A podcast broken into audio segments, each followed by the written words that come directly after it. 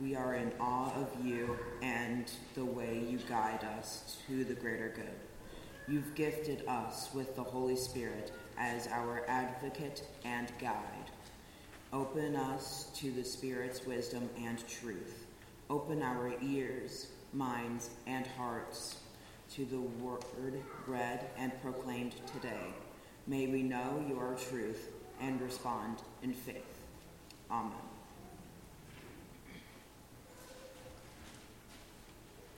The Lord is my shepherd. I shall not want. He makes me lie down in green pastures. He restores my soul. He leads me in the right paths. For his name's sake, even though I walk through the darkest valley, I fear no evil, for you are with me. Your rod and your staff, they comfort me. You prepare a table before me in the presence of my enemies. You anoint, you anoint my head with oil. My cup overflows. Surely goodness and mercy shall follow me all the days of my life, and I shall dwell in the house of the Lord my whole life long. This is the good news we have received, in which we stand and by which we are saved. Thanks be to God.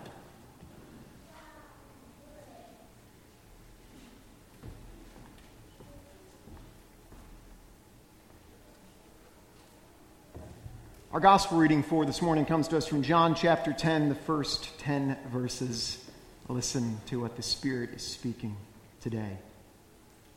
Very truly, I tell you, anyone who does not enter the sheepfold by the gate, but climbs in another way, is a thief and a bandit. The one who enters by the gate is the shepherd of the sheep. The gatekeeper opens the gate for him, and the sheep hears his voice. She hear his voice. He calls his own sheep by name and leads them out. When he has brought out all of his own, he goes ahead of them, and the sheep follow him because they know his voice. They will not follow a stranger, but they will run from him because they do not know the voice of strangers. Jesus used this figure of speech, but they did not understand what he was saying to them. So again, Jesus said to them, Very truly I tell you, I am the gate for the sheep. All who came before me are thieves and bandits, but the sheep did not listen to them. I am the gate. Whoever enters by me will be saved and will come in and go out and find pasture. The thief comes only to steal, kill, and destroy. I came that they may have life and have it abundantly. The Gospel of the Lord. Let's pray. Life abundant, God of grace, you call us by name to live without fear. In peace, may we resist all who kill and despoil your people, that their hearts might be turned to the only source of life, through Jesus Christ, the gateway. Amen. Most people start the ordination process when they begin seminary. That's the normal path. But in my case, I wasn't ready yet. See, seminary for me was instrumental in broadening my horizons. Coming out of the evangelical world where women couldn't be pastors, where being gay was a sin, I wasn't ready to commit to the PCUSA on my first day of seminary. But I was on my last day. Uh, and so when I began a second master's degree at Princeton Seminary, I initiated the ordination process. And so by the time I graduated, I was ready to become an inquirer, which is the first step towards ordination. And I had been searching for jobs in the PCUSA and wasn't able to find any, but I found a children's and youth position at Trinity Episcopal Church in Bucks County, Pennsylvania. So the very week that I accepted that position, I went before the committee for ordination to become an inquirer. And they weren't happy that I took a job at an Episcopal church. Um, the head of the committee said to me, You know, if you want to be Episcopal, go be Episcopal, but if you want to be Presbyterian, be Presbyterian. I was confounded by this. and I said, Well, it sounds like to me you'd rather that I go work at Starbucks and go into consumer debt rather than getting valuable ministry experience in a church that you respect. She didn't see it that way. And in one of the most confounding experiences of my life, the, the moment that I was ready to begin my career in this inclusive denomination, I was cast out. Uh, derailed is the word that I used at the time. My, my calling was derailed. It hurts to be cast out, especially by your community of faith. The Gospel of John was written to just such a community. We often forget that the first generation of Christians, they were, they were nearly all Jewish. Uh, before the Apostle Paul brought the gospel to the Gentile world, Christianity was a renewal movement within Judaism, wherein this group of Jewish people, they heard the voice of God freshly spoken through the life, death, and resurrection of Jesus. In Jesus, they heard what theologian Howard Thurman calls the sound of the genuine. Thurman said, There is something in every one of you that waits and listens for the sound of the genuine in yourself. It is the only true guide you will ever have. And if you cannot hear it, you will all your life spend your days on the ends of strings that somebody else pulls. You see, these early Christians, they heard in Christ that sound of the genuine. And once they heard it, they were never the same again. And they kind of couldn't shut up about it either. They, they kept talking about it. Not everybody was pleased to hear it. Some people heard this story of Christ, and, and they too were found liberation. They found within this voice something that resonated and, and brought them life and healing and inclusion. But others were threatened by this renewal movement. They didn't resonate with this fresh voice, and they wanted to keep things the way they were. And so eventually, John's community of Jesus followers, they were cast out of the synagogue, expelled as heretics, not reformers. and unsurprisingly, um, they were hurt by this.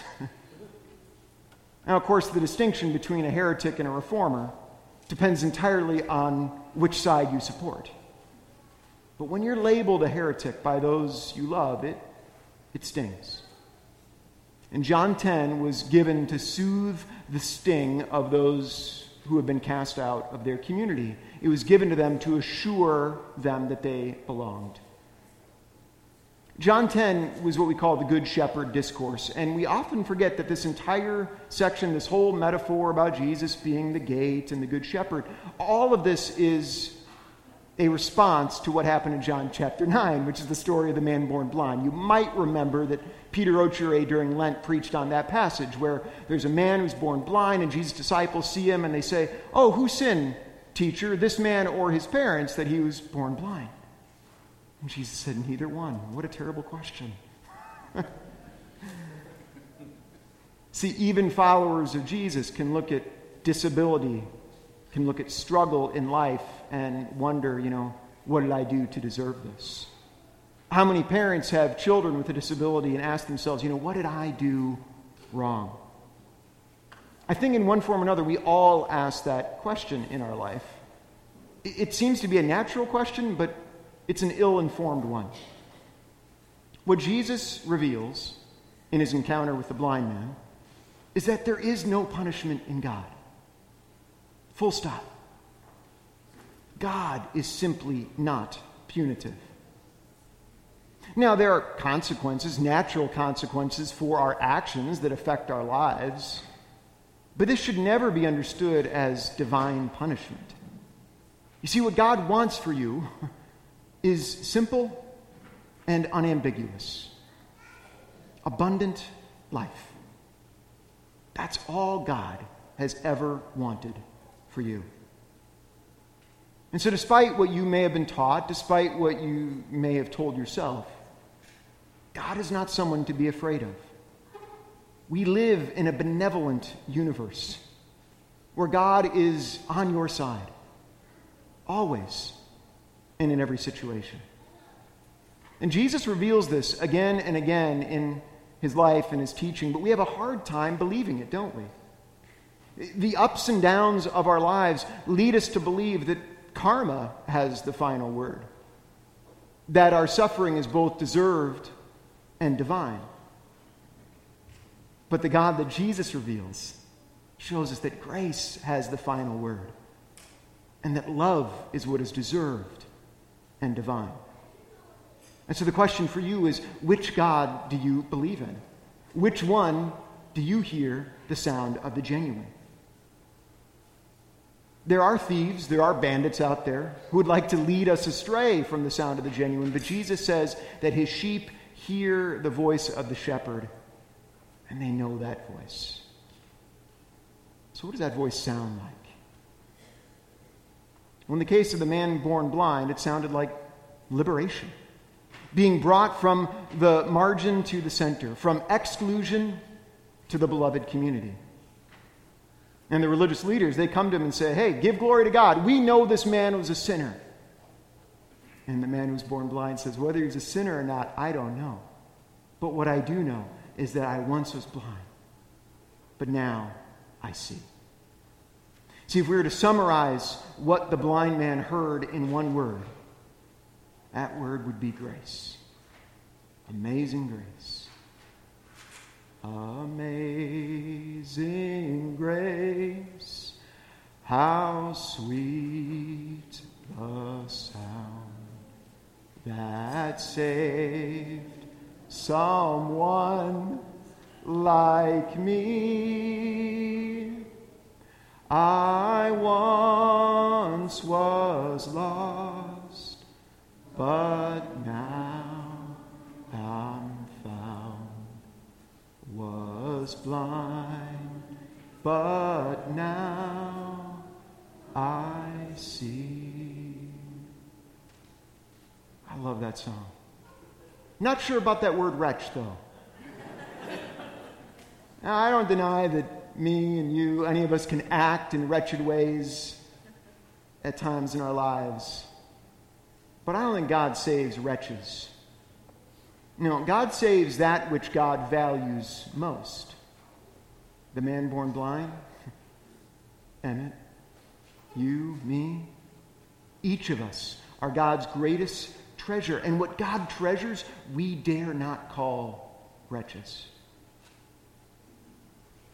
When you've witnessed grace, when you've witnessed life abundant, you know that you are hearing the sound of the genuine, and that sound is the voice of God. When you hear that voice, you're never the same. That sound takes you places you never expected you'd go. Sometimes those places are safe, like the sheep pen, we're protected from danger.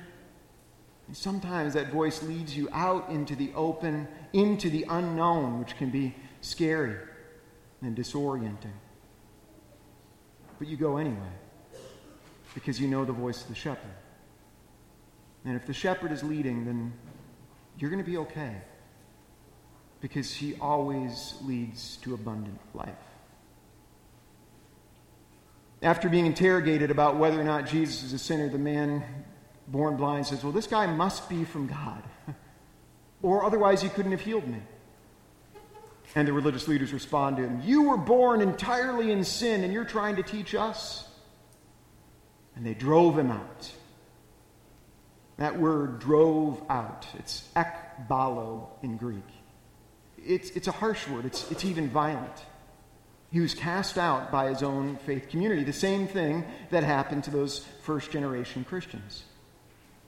And like so many characters in John's gospel, this, this man born blind is a symbol of something larger than himself. He's a symbol of all who've heard the sound of the genuine and been cast out for it. Now, what's amazing about Jesus' words in John 10 is that he reframes that experience entirely. He says, The sheep hear his voice. He calls his own sheep by name and leads them out. When he has brought out all his own, he goes ahead of them, and the sheep follow him because they know his voice. That word brought out, that's ekbalo again in Greek. The same word for cast out, only this time it has an entirely different meaning. When the shepherd calls, The sheep aren't being cast out, they're being called out by someone they trust. And so Jesus is inviting us to trust that when we are derailed in our lives, there is a benevolent shepherd calling our name, leading us into the unknown. And so the thieves and the bandits, yeah, they're out there. And that can be scary. But they won't have the last word. Because when you belong to the shepherd, everything's going to be okay. In 2008, my life was derailed when the PCUSA said no to me. Or at least it felt that way. After five years of wandering around, I found my way back when Central College Presbyterian Church took a risk on me to hire me to do children's and youth ministry. And three years after that, I was finally ordained. It, it, it took a while. but now I can say with certainty that the shepherd never abandoned me. My friends, all God has ever wanted for you is abundant life. the struggles of your life, these aren't punishments. There is no punishment in God. God is a God of amazing grace, which is why you can know, even when you walk through the valley of the shadow of death, you don't have to be afraid because God is with you. So listen closely, and you will hear that voice of grace, the sound of the genuine within you. And that voice reassures you that you belong to God. And when you belong to God, then you belong here. Let's pray.